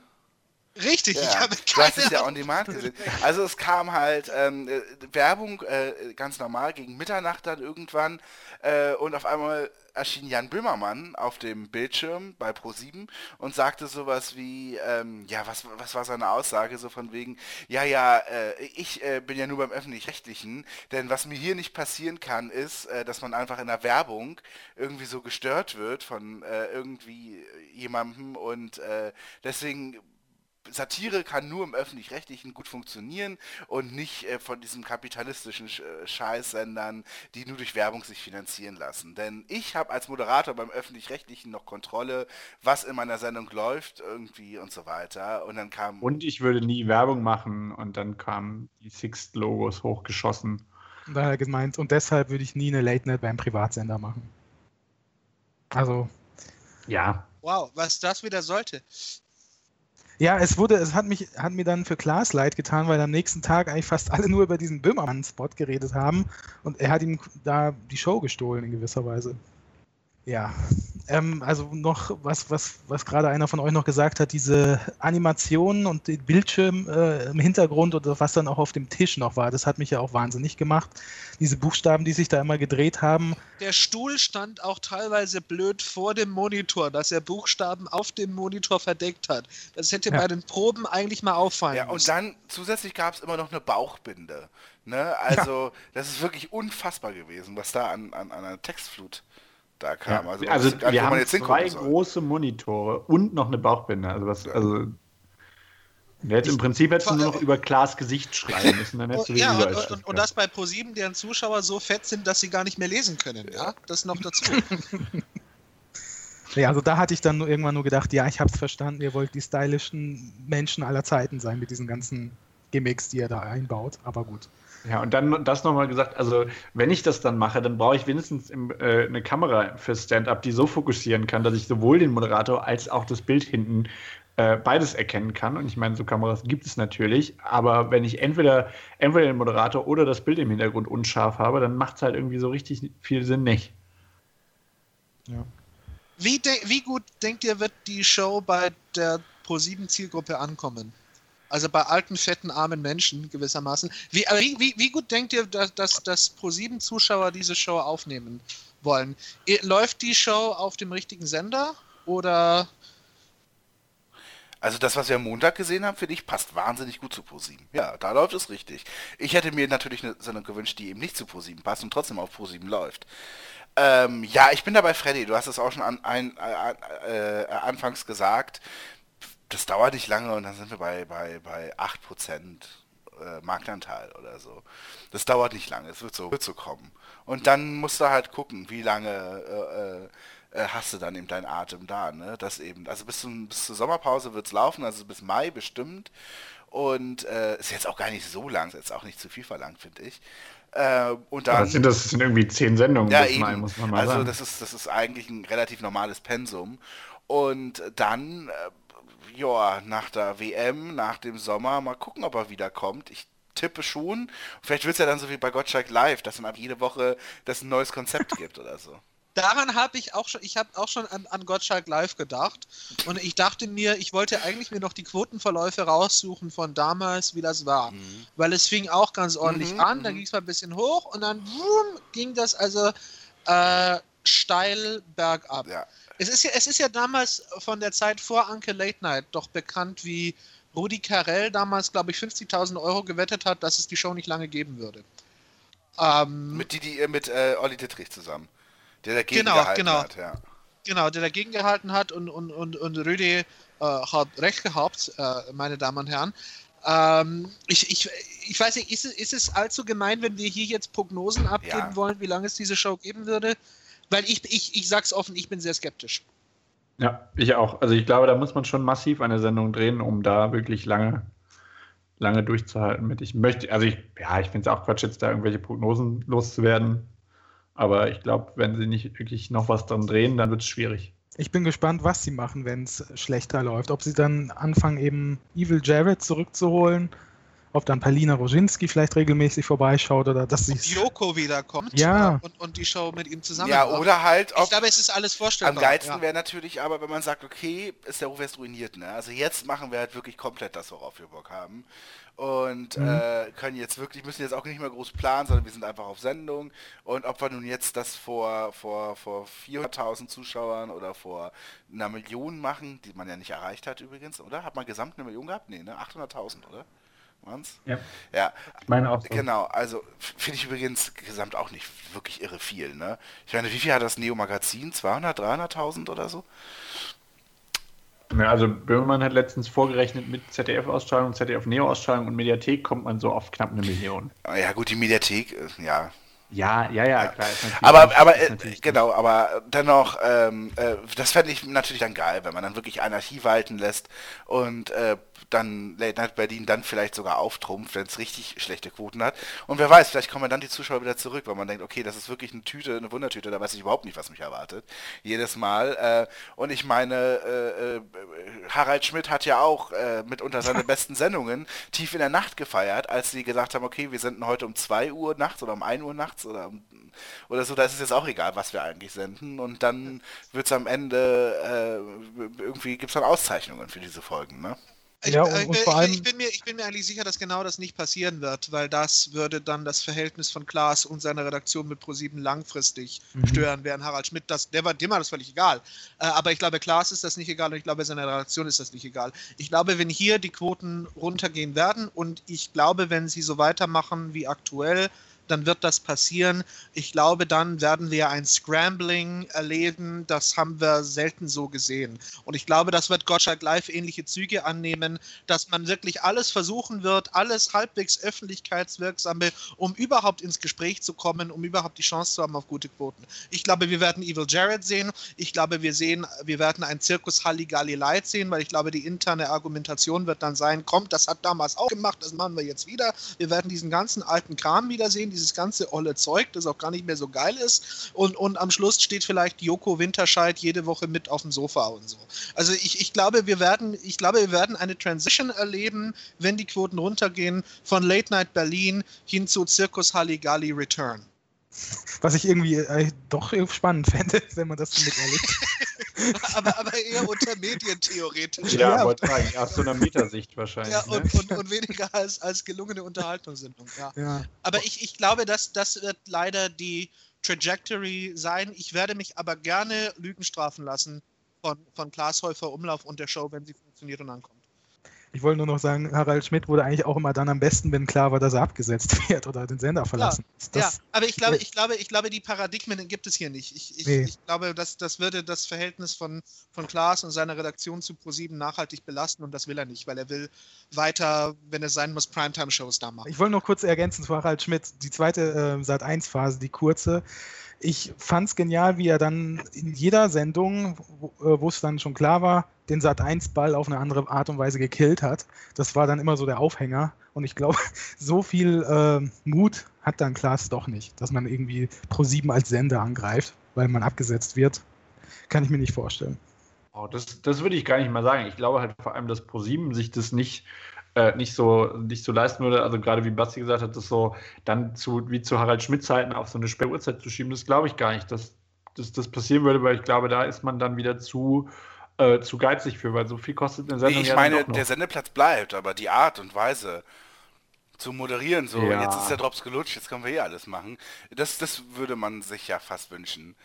Ne? Ja, aber ich glaube da, ja gut. Aber, aber ich sag mal so, mit den Quoten, da sind wir uns, glaube ich, alle einig. Und ich würde sagen, Quotenmeter kann auch schon für nächsten Dienstag den Ouch-Tweet vorbereiten.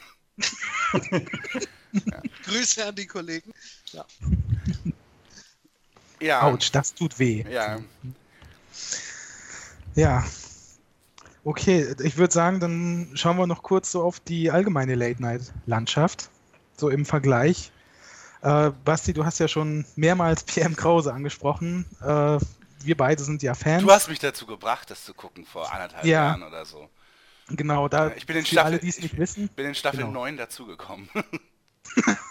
Ja, also für alle, die es nicht wissen, wir können es tatsächlich empfehlen. Es läuft jeden Dienstag um 23.30 Uhr im SWR-Fernsehen, die PM Krause Show. Und das ist mittlerweile eine sehr klassische Late Night. Also auch vom Studiodesign. Er hat eine ähm, Skyline, ähm, allerdings vom Schwarzwald, muss man dazu sagen. Und ähm, ja, Guck es, ich, doch, guck ich doch mal rein, wenn Ja. das schon eine Skyline im Hinter. Okay, das vielleicht, that might convince me. Ja. ja. Es, und gibt er eine macht Show, halt es gibt eine Showband auch und Hm? genau. Stand-up und äh, sehr, also das ist wirklich Pierres Paradedisziplin. Also er macht halt äh, ganz klassische Einspielfilme, wo er unterwegs ist im Sendegebiet, wie er immer sagt. Äh, Und da halt einfach Leute trifft, die in ein Gespräch verwickelt und dann auf sympathische Art und Weise seine Gags unterbringt, aber nie so bösartig. Das ist echt eine Kunst, die er macht, so, so ähnlich wie Conan, wenn er mal so seine Specials macht, wo er unterwegs Also ist. ja. es, gibt, ist- es gibt was, wo PM Krause in ein Puppenmuseum geht. Und das ist eigentlich ja prinzipiell eine super langweilige Sache, aber er schafft es tatsächlich, das mega unterhaltsam zu machen. Und das ist irgendwann auch so, so eine doof Art. Also ich sag mal, du hast dann irgendwann lachst du irgendwie, haut der, haut der One-Liner raus in diesen Gesprächen. Das ist halt auch einmal vielleicht einmal nur irre gut geschnitten natürlich, aber so, dass du dann irgendwann, also mir geht's so, dass ich dann in so einen, so einen, so einen toten Zustand komme, irgendwie wie so ein Apnoe-Taucher und äh, dann irgendwie dann anfange nur über jeden One-Liner zu lachen. Und das kriegt er tatsächlich richtig gut hin. Und ich finde aber, was bei, bei Pierre M. Krause, beziehungsweise bei, früher hieß es ja noch SWR 3 Late Night, echt gut funktioniert, ist auch das Publikum, was ähm, tatsächlich bei den anderen deutschen Sendungen irgendwie immer schwierig ist, weil ich habe immer den Eindruck, das Publikum geht oft nicht so richtig mit. Äh, und das tut es, finde ich, bei SWR 3 Late Night sehr, sehr gut.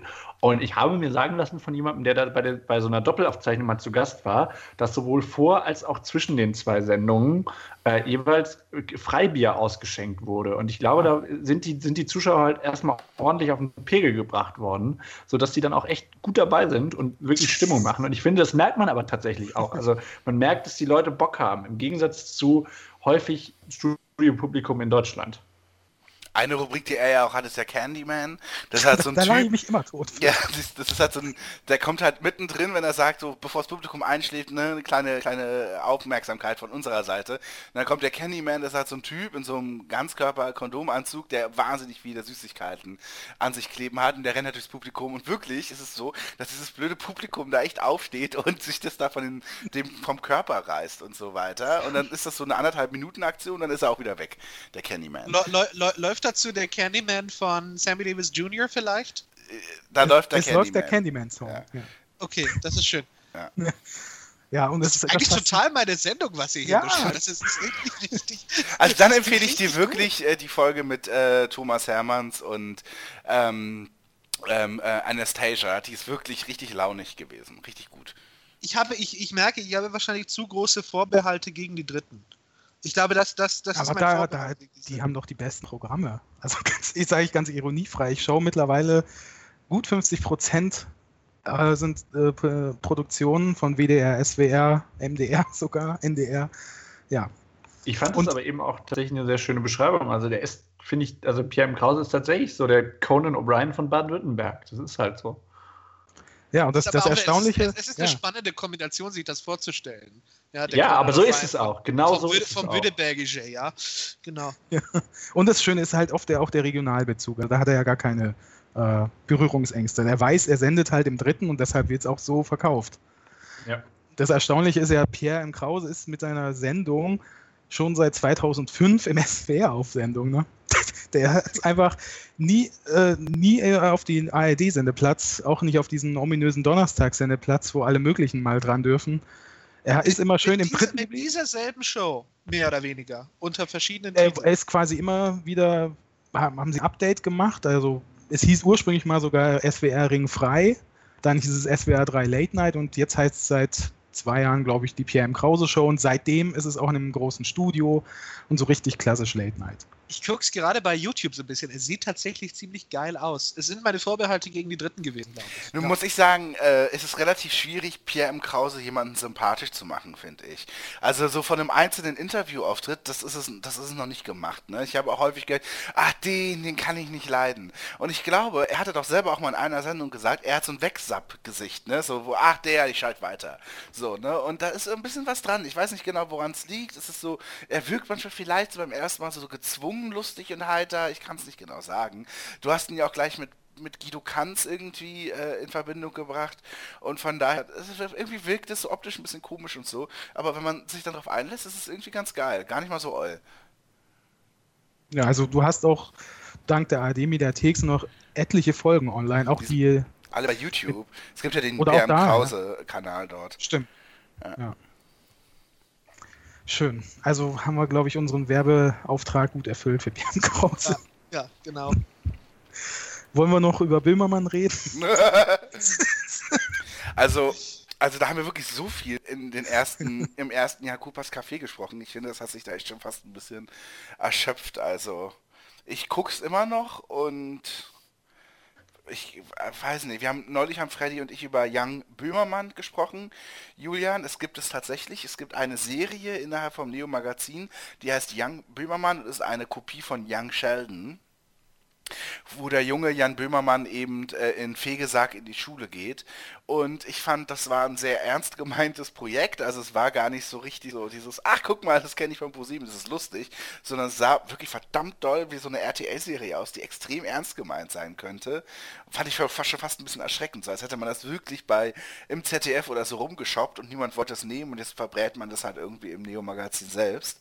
Und ansonsten finde ich, finde ich, dass da gerade nicht viel bei rumkommt. Aber ich gucke es irgendwie noch so leidlich nebenbei.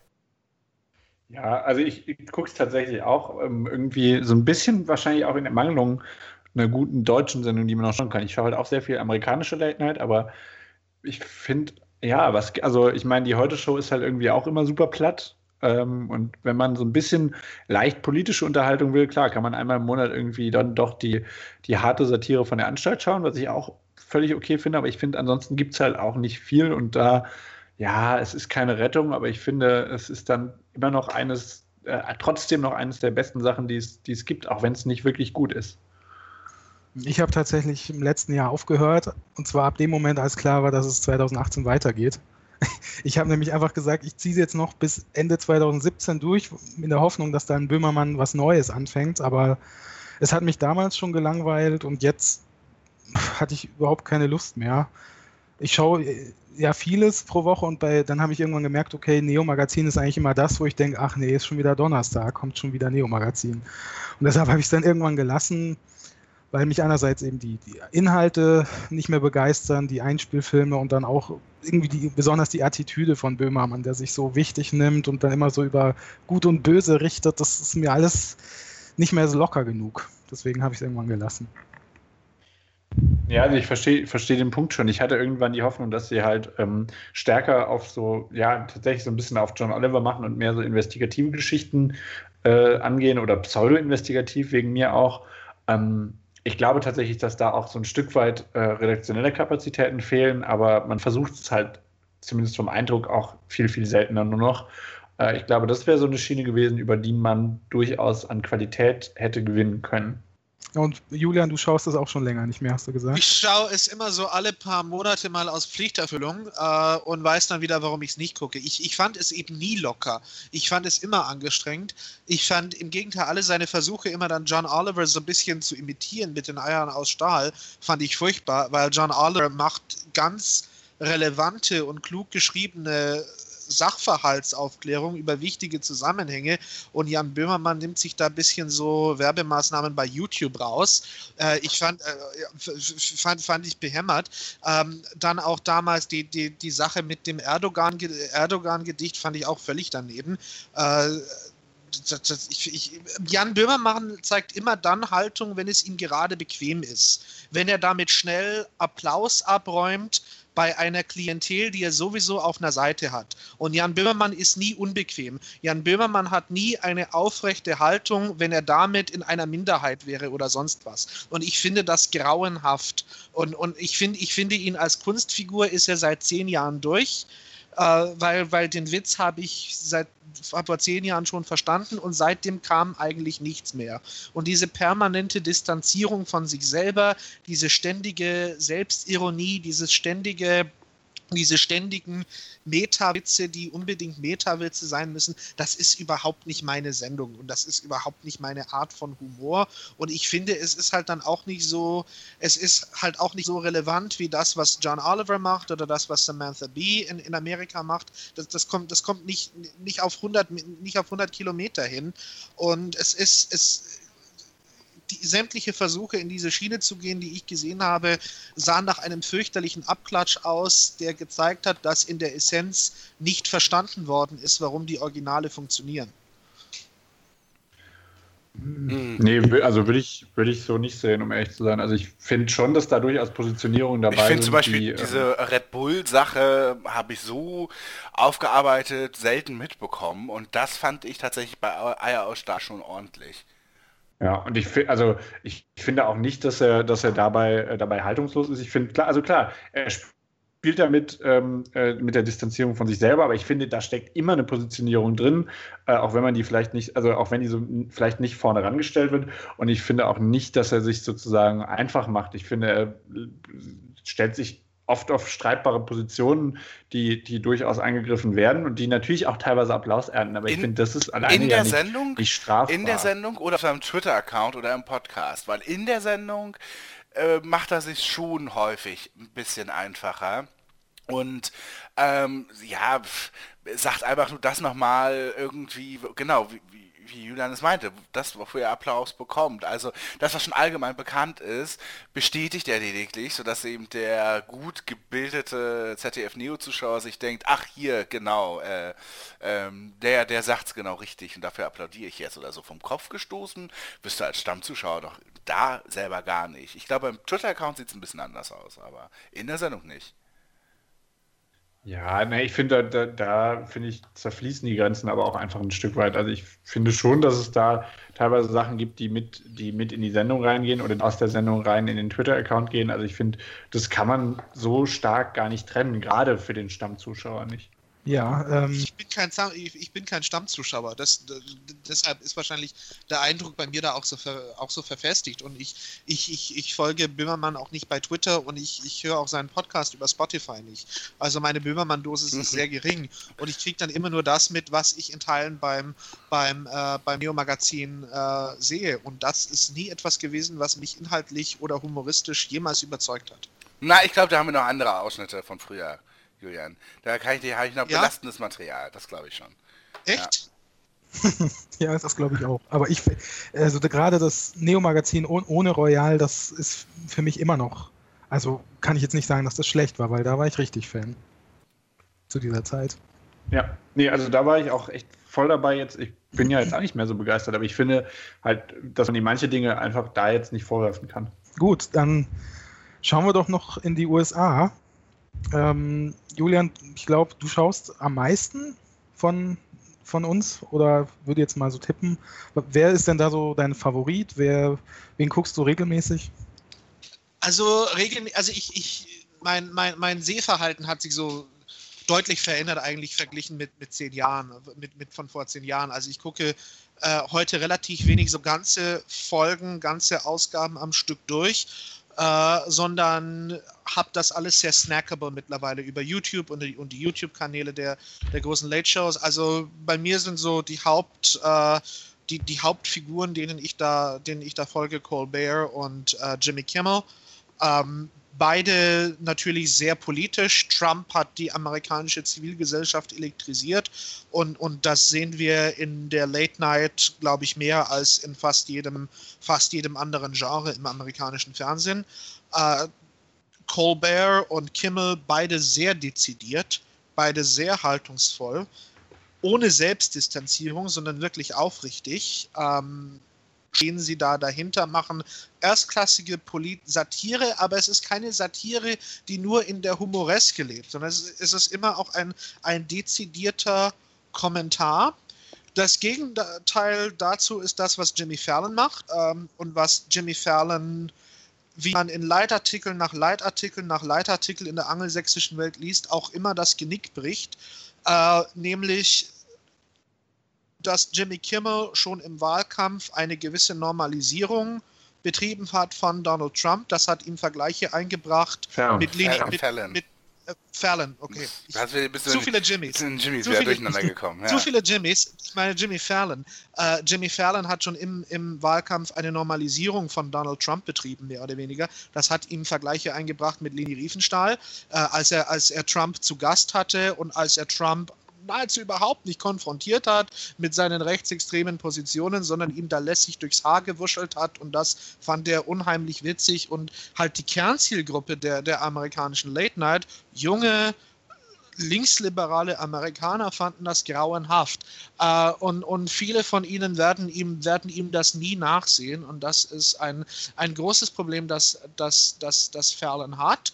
Fallon ist ein bisschen politischer geworden, aber Fallon versucht mit Hängen und Wirken das zu verhindern oder das zu vermeiden, was Kimmel und Colbert gemacht haben, nämlich klar Position zu beziehen im, äh, in einer, in einer, in, in diesem politischen Richtungsstreit.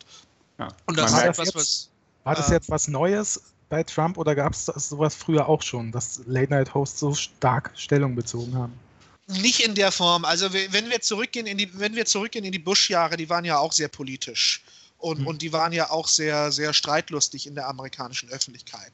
Und natürlich haben Leno und Letterman, Letterman war tendenziell ein bisschen linksliberaler als Leno, Leno war ja eher so ein bisschen bodenständig Working Class immer.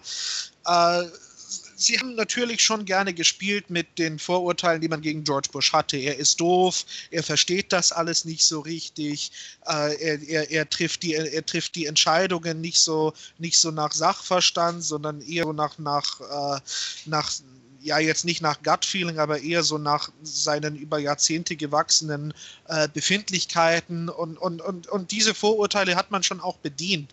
Aber so, dass man, so dass sie aufgetreten wären wie Colbert und dass sie, dass sie den Präsidenten in die Nähe des Faschismus gerückt hätten und wirklich klar, also äh, klar politisch Position beziehen. Das hat es damals zumindest bei den, bei den großen Köpfen damals nicht gegeben. Wir haben natürlich heute auch noch ähm, mit John Oliver und Samantha Bee äh, zwei Leute im Geschäft, die die aus dem Umfeld der, der Daily Show kommen, mit, mit, äh, als, sie, als sie noch von, von Jon Stewart gemacht worden war, die hier noch ganz andere Marken setzen, ja, also die machen ja, die sind ja eigentlich nur noch politisch in ihren Sendungen und, und die bedienen sich eigentlich ausschließlich am politischen Tagesgeschäft, dass sie da sehr dezidiert, äh, sehr dezidiert äh, aufbereiten, sehr klar Position beziehen. Also die, die amerikanische Late Night ist eine, ist eine Bastion äh, des Linksliberalismus geworden in Amerika oder auch beziehungsweise, beziehungsweise auch von, von Leuten aus der Mitte, die äh, den, den, den Irrsinn des aktuellen Präsidenten rundherum ablehnen und nur mit Grausen verfolgen. Und es ist so gewissermaßen geworden zu einer Triebabfuhr für diese Leute, die die darüber mit ihrem Land ins Reine kommen. Also so sehe ich die aktuelle Late Night in den USA ein bisschen. Ich vermisse ja ein bisschen, ähm, dass du echt, du erwähnst Seth Meyers nicht. Und äh, der ist ja. halt auch irrepolitisch. Mhm. Sein, er, er fängt ja nicht in dem Sinne mit dem klassischen Stand-up an. Er setzt sich ja gleich an seinen Schreibtisch und beginnt sofort seinen Closer Look. Und das sind mittlerweile auch 15 Minuten so, würde ich sagen, 10, 15 Minuten, äh, wo er auch komplett äh, Trump äh, auseinandernimmt und das jeden Tag äh, immer wieder äh, Sachen einspielt, sie wiederholt, vergleicht mit alten Aussagen, dann natürlich sein Stand-up dazu macht. Auch generell ist der Stand-up bei ihm ähm, sehr, entspricht sehr dem Zeitgeist. Er spielt wahnsinnig viel mit äh, Political Correctness, beziehungsweise ähm, es gibt bei ihm eine sehr schöne Rubrik, äh, Jokes Seth can't tell, weil er eben ein straight white male ist und dann holt er sich eben seine zwei Gag-Autorinnen rein, die eine ist schwarz und die andere ist lesbisch, die dann die äh, Witze für ihn vorlesen. Ähm, sowas ähnliches macht Böhmermann ja auch übrigens gerade.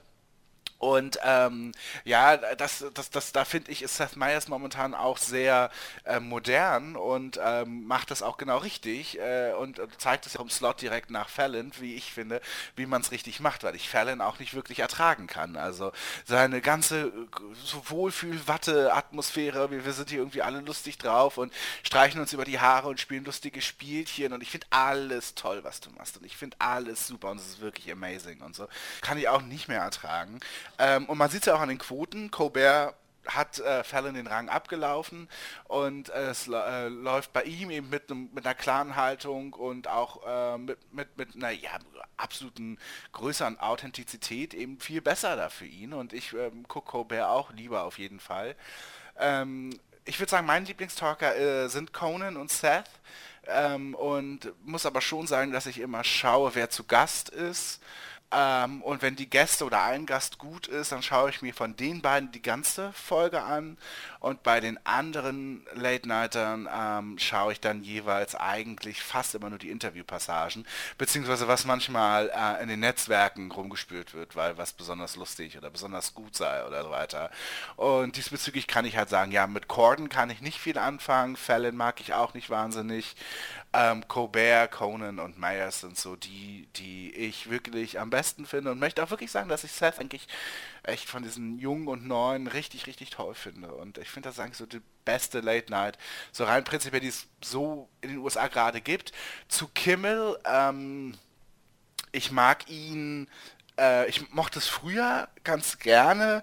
Dann ist es, ähm, wie ich finde, echt platt geworden. Es gab sehr, sehr viele platte Einspieler mit dicken Kindern, die was gesagt haben. Es wurde sogar fast ein bisschen vulgär.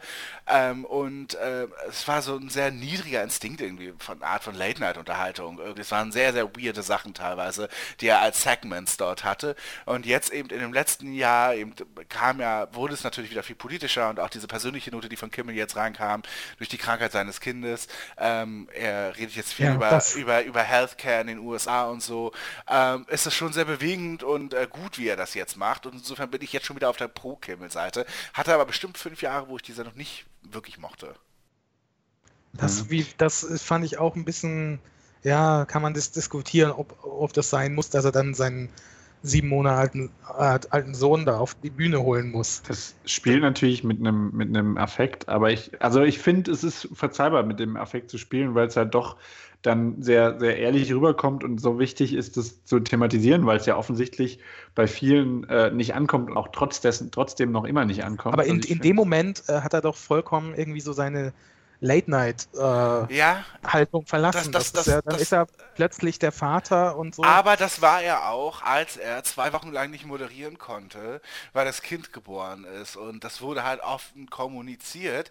Er wurde vertreten durch andere Promis ähm, ähm, und äh, das wurde natürlich dann eben öffentlich gemacht. Warum ist er jetzt zwei, drei Wochen nicht auf Sendung?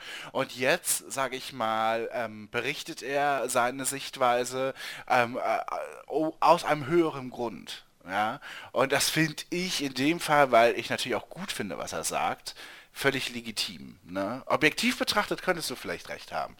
Ähm, man, könnte, man stellte sich vor, Stefan Raab würde auf einmal, äh, würde sowas äh, äh, irgendwie machen oder so. Aber na gut, das sind auch zwei ganz unterschiedliche, sind auch zwei ganz Ich- unterschiedliche Typen, das ist ja auch okay. Ich kann es mir ehrlich gesagt bei keinem deutschen Moderator vorstellen. Das ist für mich so typisch amerikanisch. Es ist jetzt gar nicht so negativ gemeint, wie es klingt, aber ich glaube, das kommt bei Amerikanern halt richtig gut an, diese persönliche, dann, dass man halt so zeigt, man ist auch nur ein Mensch und so. Ich kann mir das echt nicht vorstellen, dass das im deutschen Fernsehen erstens gemacht wird und dass es dann so vom Publikum aufgenommen wird. Aber Sie wenn hätten den Mut, wenn, ich glaube, in Deutschland hätten viele den Mut nicht dazu.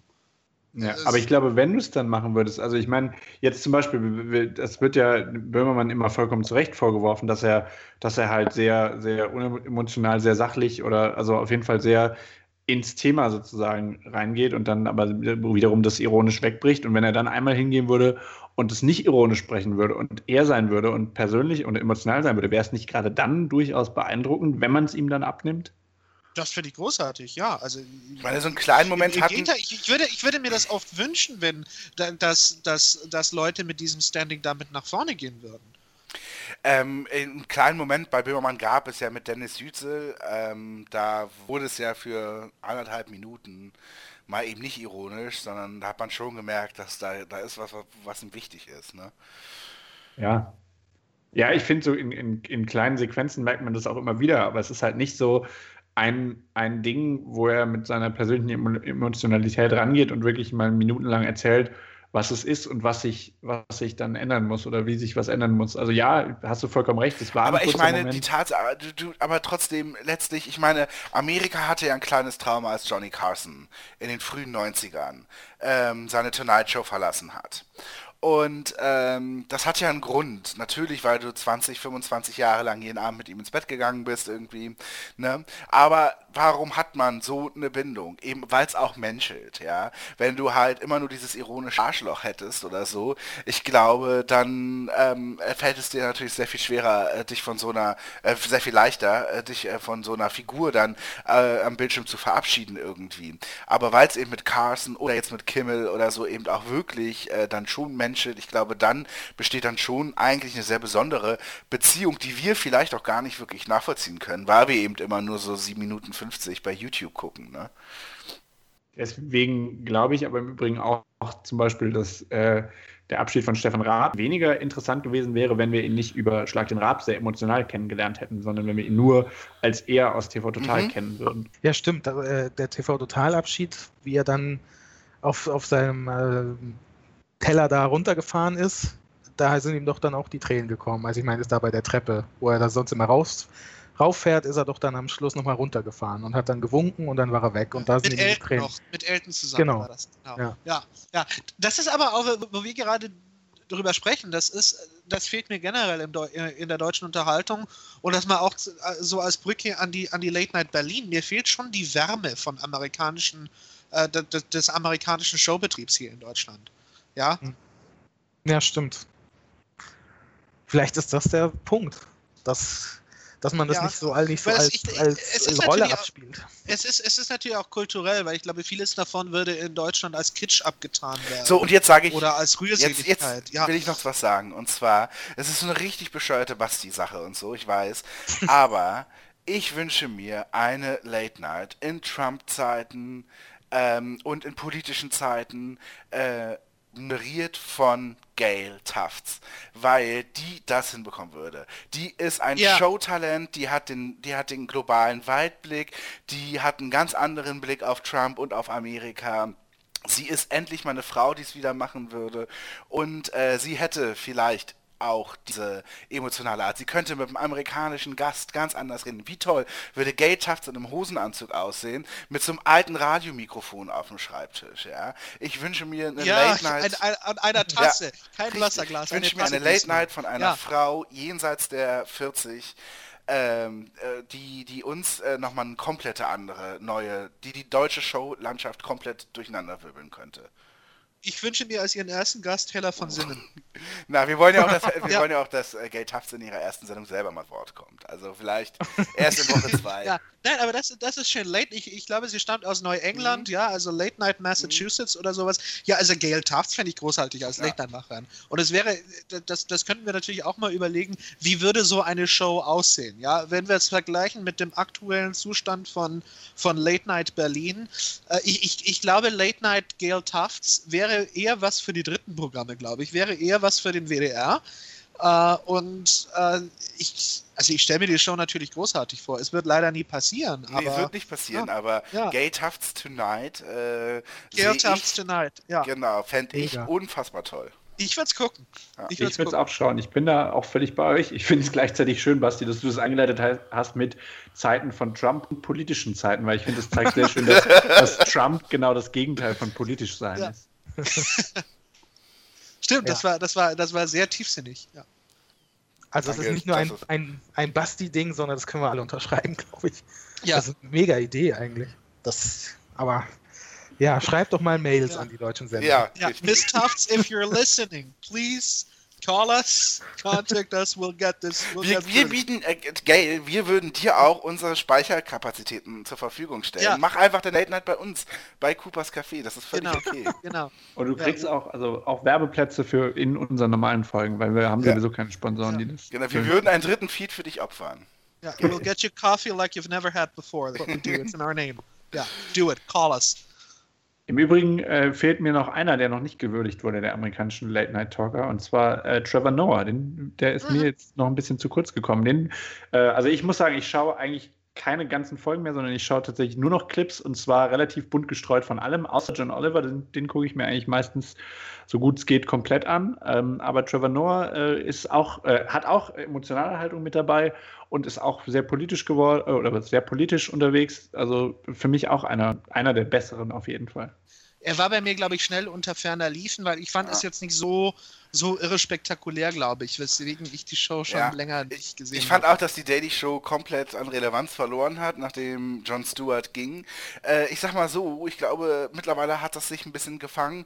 John Ja. Noah hat angeblich ein richtig tolles Buch geschrieben, Born a Crime, äh, was wirklich wahnsinnig viele Leute lieben. Und äh, insofern ähm, ist er jetzt ein bisschen bei mir auch besser auf dem Schirm. Buch habe ich aber selber noch nicht gelesen. Und äh, wir werden es auch heute nicht verlosen. Ich kann Erst, aber- erst also- wenn wir es uns zu Weihnachten schenken. Ja, genau, wenn, genau, wenn die, wenn die Geschenkpackstation Miller wieder.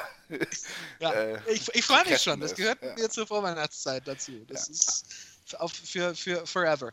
Ja. Wenn, Ich Gail Tufts endlich mal noch Oh, ja. mitwichtelt, dann habe ich wieder einen Sinn im Leben. Oh, Gail, du bist eingeladen, wir wichteln.